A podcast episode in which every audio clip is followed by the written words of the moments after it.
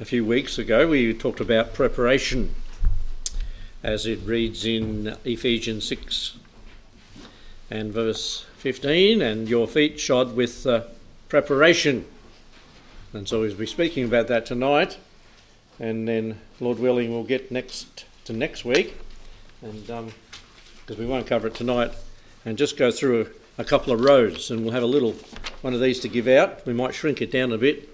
It'd be good to plastic coat it. What do you call it? Laminate it. That's it. Back and front, so you can put it somewhere and it lasts a long time. So you can just have those on hand, and uh, to share the, the good news. Preparation of the gospel of our feet shod. Huh. We're talking about shod feet. Shoeing a horse. I mean, when this was written, that's what was they were thinking. Your feet shod, and people could immediately think of that. we're over in, no, up in Coffs Harbour, and at the other end of Coffs Harbour, just near the shopping centre there, there's on the right going out, there's a Dutch, little Dutch village thing, yeah, and uh, you go in there and they, he, he shows you how to make a clog. I should have bought it. You get one free but you have to pay for the other one. So I've got one foot amongst all of us. but uh, it's so very awkward and hard to wear. No flexibility in a in a clog. but I wonder if we've got our clogs on. Uh, are we prepared as we go to share the gospel? When the opportunity arises, are we ready to share? Let's pray. Thank you, Lord, for the truth of the gospel of the death, the burial, and the resurrection. Thank you for the glorious gospel that brings light to men and liberty to their soul and spirit, that has to ours, it can to others. And may we be prepared to take this glorious news, this good news, this news from heaven to lost and dying people, and may they be receptive, Lord. It's the simplicity of it that sometimes baffles them. But Lord, I pray that they would accept the message, even the ones that have been shared, that has been shared with this week. May they understand and believe. Save their souls. We ask in Jesus' name. Amen. now, if you've got your little fill out thing, we've got the different ones to fill out there. 2 Timothy chapter 4 and verse 2 preparing to go, preparing our feet to be shod getting the gospel shoes on. 2 Timothy chapter 4 and verse 2 Preach the word, be instant, in season and out of season. Reprove, rebuke, exhort with all long suffering and doctrine. Preach the word in season and out of season. Learn in that, if you've got to fill in. Learn the in season and out of season.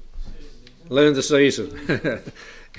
Learn when it's time to plant. There are times when you're talking to an individual, you just know it's not not the time. You can you can hit them hard and all the rest might drive them further away than draw them to. But the Lord will give you wisdom to know and discern when it's time to say something about the gospel. You don't want to get them to the point where you're sort of backing them up against a wall and you believe or else. Uh, that just drives them away. Need, you need that discernment, the season of the soul. There is a time for everything, isn't there? And where does it tell us there is a time for everything? Yeah, right there in that reference there, we've got written chapter 3. Ecclesiastes,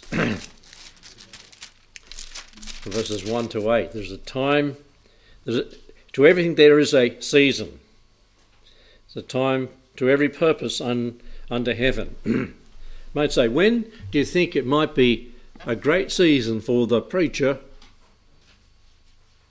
to share the gospel and people to be more receptive than at other times? Okay, can, Easter, yes funerals. funerals. Because they're thinking of the departed loved one, gone? Where are they? What's gone? What's happened? And so, yes, and there's a season. It's a good season to share the gospel with people. There's a time to every purpose on, under heaven, a time to be born, a time to die, time to plant, time to pluck up that we just planted, time to kill, a time to heal, a time to break down, and a time to build up.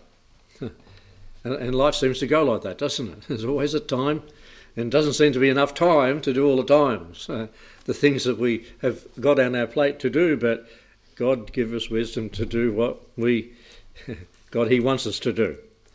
And uh, time to mourn and time to dance, a time to cast away stones and time to gather up stones.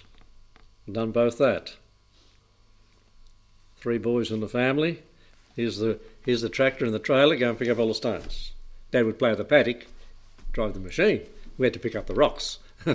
time to time to gather up stones. At the same time, we put them down in the yard where the bulldozers run over them and squash them and give a good foundation. But a time to cast away, time to pick them up, time to embrace, a time to refrain from embracing. So there's a time and there's a season. So learn the season. Now, I'm going to do this. Haven't, haven't set this up at all. Brother Dunn, when's the last day you should plant canola? Okay. And and start? Uh, about the 20th of April. Okay, see, there's a window, there's a season. And after that, forget it. What about wheat? Uh, 10th of May is the starting point. Uh, finishing point about the 14th of June. Okay, you see? the farmer knows what to do. I mean, sorry, ex farmer. knows when to sow it. You, you can't argue with the calendar. Mm-hmm. The good Lord has a certain length of daylight hours, mm-hmm. and everything uh, grows accordingly. Yep, germinates at the right time, doesn't it? Well, if you go out and plant your watermelons in June, if the seed could talk, it would say, "You fool! I'm not going to stick my head up now." That's right. it's a season. Mm-hmm. And and if you what is it? The wheat gets frosted if you plant it too late, or how does that work? Well, if you plant, plant too late, the when it's try, say with a wheat crop, when it's trying to um, yeah. mm. Uh, set the grain, the process of fertilisation takes place within a course of about two or three hours. Yep. It's over in no time at all. Mm-hmm. Uh, what they call a time of uh, anthesis. A-N-T-H-E-S-I-S, takes place in the course of just a few hours, and if the weather's hot, at that time it doesn't work. Yep. The temperature has to be right. Yep. See, there's more technical things happening out there that the Lord set, programmed these things into these seeds. And folks, is it any different with the gospel? You see, there is a season, there's a time to do these things. I think it's very practical. You could, you could give that talk to little ones. I think they can understand it. And um, bring one in, capture it while it's flowering, put it in a bottle, and say, shake it or whatever. There's a season. And for souls, you know when they're ready and ripe, God give us wisdom for, for that. Okay, let's turn to first to, to Isaiah. Maybe we should have put learn the season. Well, that's sort of the big general thing, and it sort of narrows down as you go through these. Isaiah 28 and 24. Gospel shoes, remember.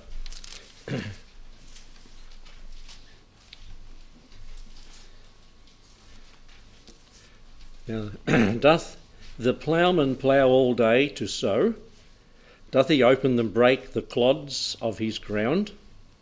When he hath made plain the face of it, Doth he not cast abroad the fitchets and the scattered the cummin and cast in the dill, no, the principal wheat, and the pointed barley and the rye in their place? For God, for his God doth instruct him to discretion and doth teach him.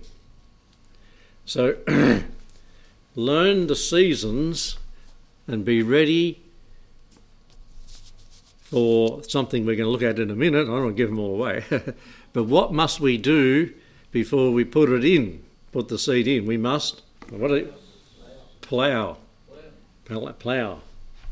Do you know the difference between a, I might get this wrong, a plough, a tiller, a rotary hoe, a harrow? Um, what else do you want to add in there? Scarifier. I call that the tiller because we use little ones. Yeah. and um, the, the, the, discs, the, the, we had some great big discs you could only pull with a D7. And after you cleared the bush, you'd plough with these discs, which were like a, a, a plough, a three furrow plough. That's what we used in the, on the little Ferg, on the Ferguson, but it had big round discs. You know the things you put at the back of your fire, the, the disc, but it had heaps of those offset, and you plough it through, pull it through, and it would dig up roots or chop up wood this thick and just chop it up into foot blocks as it run over it. You put big weights on it. It's five ton plus, five ton, about ten ton, and they'd chop up everything and mulch it up a little bit, getting it ready to plant a paddock. But uh, you, you got to plough it, but you couldn't just put the seed in by ploughing it with that thing, with the Connor Shea offset discs. What did you have to do? You had to gather the sticks. Then you had a stick rake. We pulled that with a D6. A Christian Kemper did it for one of the farms down here with my D6. I took a picture of him, and all you could see was cloud of dust going through the paddock. he was in there somewhere. But then, then you do, do, it over again, and you break it down. You break, break the clods down. There's a lesson in this for us as we sow the gospel, isn't there? You know, you don't plough it and it comes up in great big curly bits that when, when we were kids, I remember Dad used to plough the paddock and we used to hide and seek in the plough. It just turn it would turn the grass upside down about that deep, and you'd have great big curls of um, grass upside down, and you'd hide in the in the curl of it all. But there's a lot of preparation goes into it. When the gospel is given, there's preparation. There's breaking down barriers. There's sometimes becoming a friend to the person.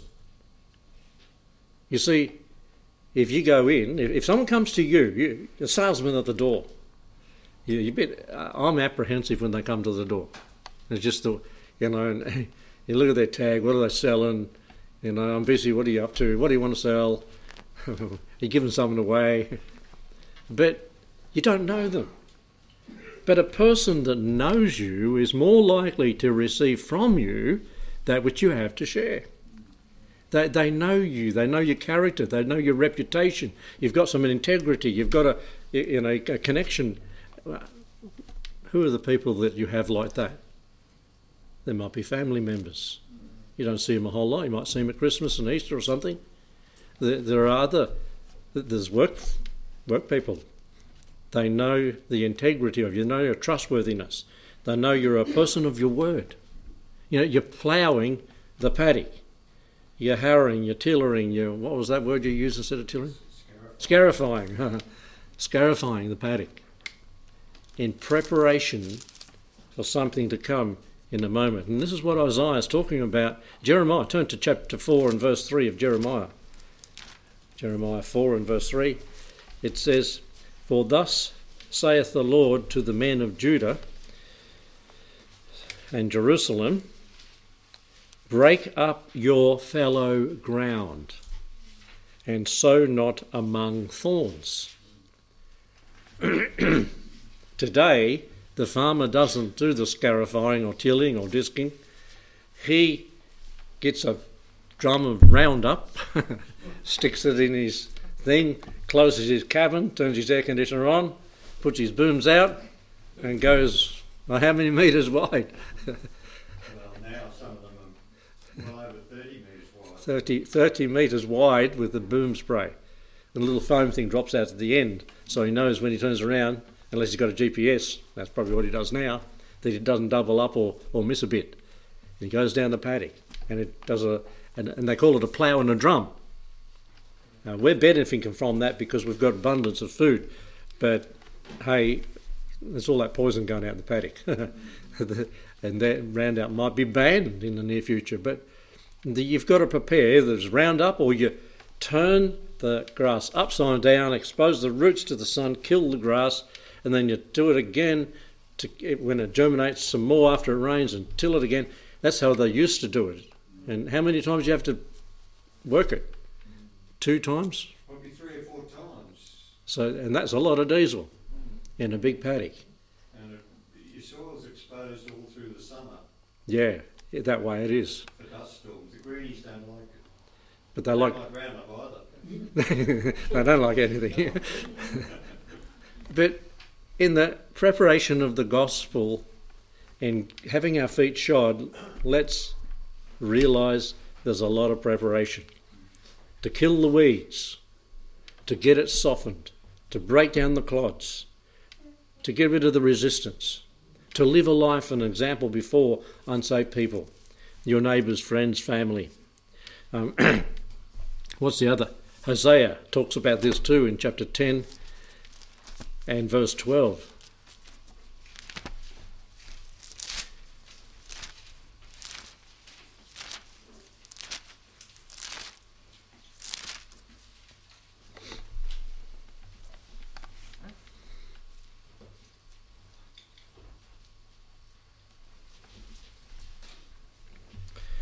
Isaiah chapter 10, and, and, and you know, God breaks down, He breaks down resistance too.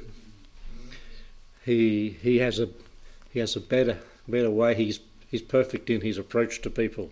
You can you can think back to when you got saved, how the Lord broke down the resistance, and I think each of us would have a testimony to share what the what the Lord did to break up the clods, to prepare us for the gospel, to to receive that. It said says here in 10:12, sow to yourselves in righteousness, reap in mercy. Break up your fallow ground, just like it's said there back in Jeremiah. For it is time to seek the Lord till he come and rain righteousness. The so appropriate. Rain righteousness upon you, and without his righteousness, we're not saved.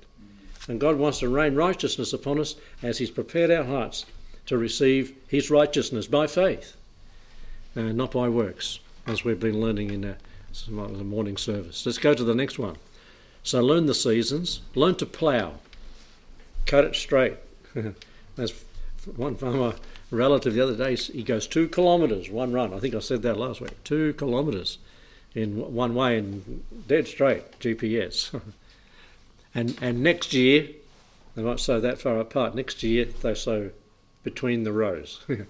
Old farmers couldn't do that in times past, in in the accuracy of that to benefit the crop, but Matthew 9 and 38. Yes. What's this one? Not going to get them all done tonight, don't.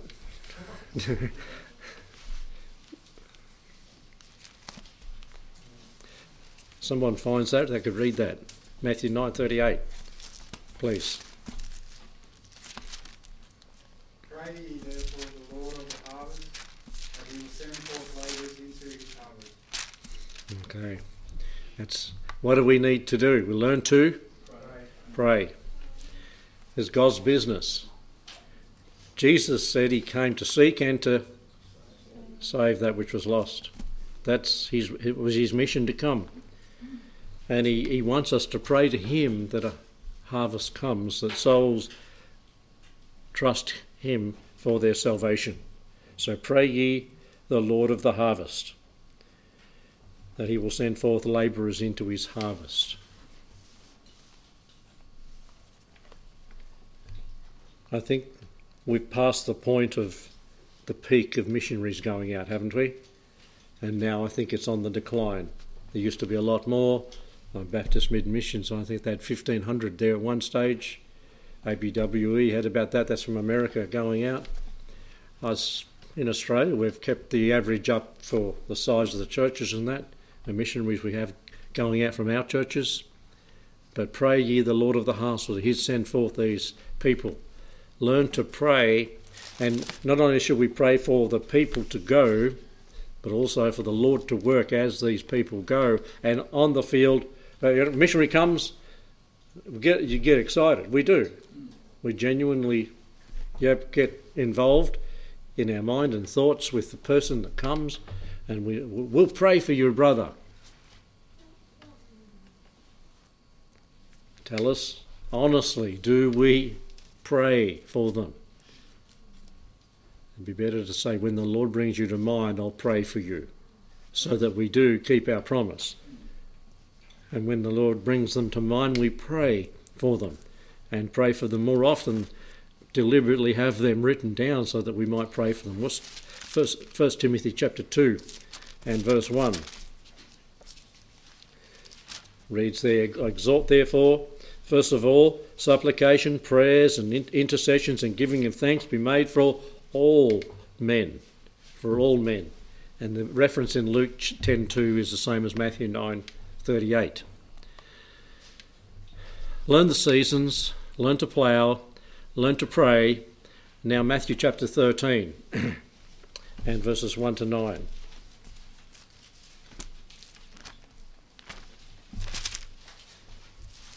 But don't forget the preparation of getting the soil ready, working on the soul, befriending them, neighbours. remember Ian, Ian Meredith over the fence, neighbour. He's a heavy vehicle inspection man. And um, just start talking to him generally about things because heavy vehicles, I could talk about that to him. Um, he come over. We built, we extended, and he wanted to extend, so we gave him our plans and showed him what we did. And he's over in the shed, and I just went through the gospel plainly with him one day. In between that, his mum came and looked after their children one day, and she saw me out in the backyard. She said, "Hey, hey," I yeah, I, I but uh, and I, I went over. We had a chat. said, "You're a Christian. You've been talking to my son." thought I'm in trouble here. I said, Yes, I have, and I am. She says, Well, I am too. and I go to the Church of Christ. But we started talking, and oh, we, where'd you become a Christian? Well, I was down at um. That's at Marysville, the campsite there. And it was an older people's thing that got they had together. And, uh, and Mr. Les Furlong and May Furlong were there. And oh, they wonderful. I said, Oh, you know what? He used to be my Sunday school teacher when I was a kid. And uh, so it started, and, and she, she said, Well, I said, You pray and I'll preach, and I'll talk to your son. And, and she did too. And what an opportunity. And he said after that, he did come to church once or twice, but they'd already committed themselves to the Prezi, Prezi church. He said, I said, you, Are you saved again? He said, Yeah, I got saved in your shed. I said, right. it wasn't something that I nailed down. And then after that happened, all of the Ian's three brothers and sisters and husbands and wives were all together, and the mum was there, and they were having a, a full-on spiritual discussion in a house in Wodonga, the policeman's house. And they rung me up and said, "Look, can you come over now?" Well, what's about? I want you to answer some questions and went over there, and here's um, 12 adults, 13, 13 adults in the house. And they just asked question after question, went well past midnight, just all about the gospel. Oh, wow. you know, it was what an opportunity where the Lord opened the door. And um, that's the seed was sown. I can't save the soul, but the seed was sown. And so uh, I went over there the other day and I wonder where that house is. I don't know if they're still there but one had to do with Barney's rubble up here too, um, in one of the contacts. You never know where you need to be ready as we pray. And we're going to Matthew 13, won't we? Verses 1 to 9.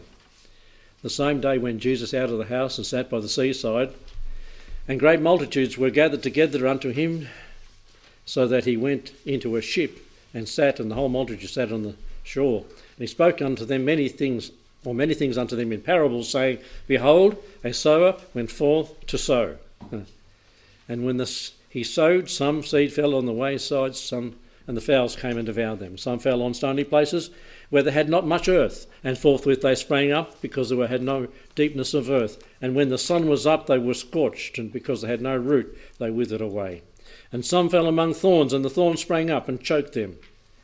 But other seed fell into good ground and brought forth fruit, some a hundred, and some sixty, and some thirtyfold. Who hath ears to hear, let him hear. And so learn. Uh, you, you logically would put sow in there, but I kept the P's going here. Learn to plant. Learn to plant the seed. Did everyone believe that heard the good word from the Lord Jesus Christ? No. Some of them heard, they got all excited and followed him for a while. And will ye go away also, he said to his disciples? Because many went and followed him no more. So there was a, a, a drop off rate, a great drop off rate. Where his servants, his Holy Spirit works, and pray that there will be those of good ground. And even in the good ground, those that come to church more consistently, there is fruitful. 160 and 30, was it? Different, different um, amounts of harvest come from them. So plant, just keep planting, keep, keep sowing the seed. Um, we'll, we'll, go on to the rest the next time and, and finish them off. 1 Corinthians chapter 3 verses 6 and 9 plant the seed sow the seed. Don't stop. Let's look at that one. It's tied with this one. 1 Corinthians chapter 3 verses 6 to 9 This is the preparation of our feet to go and share the gospel. And we'll get to the practical side of sharing it at the, po- at the pointed end when it comes time to, when a person asks you a reason of the hope that is in you. Um, here we have in 1 Corinthians chapter 3 and verse 6 I have planted, Apollos has watered, but God gave the increase. So then neither is he that planteth anything, neither he that watereth anything, but God that gives the increase. It's God that, should we not therefore pray, is one of the points before. Pray more earnestly, more often, more pointedly for individual people.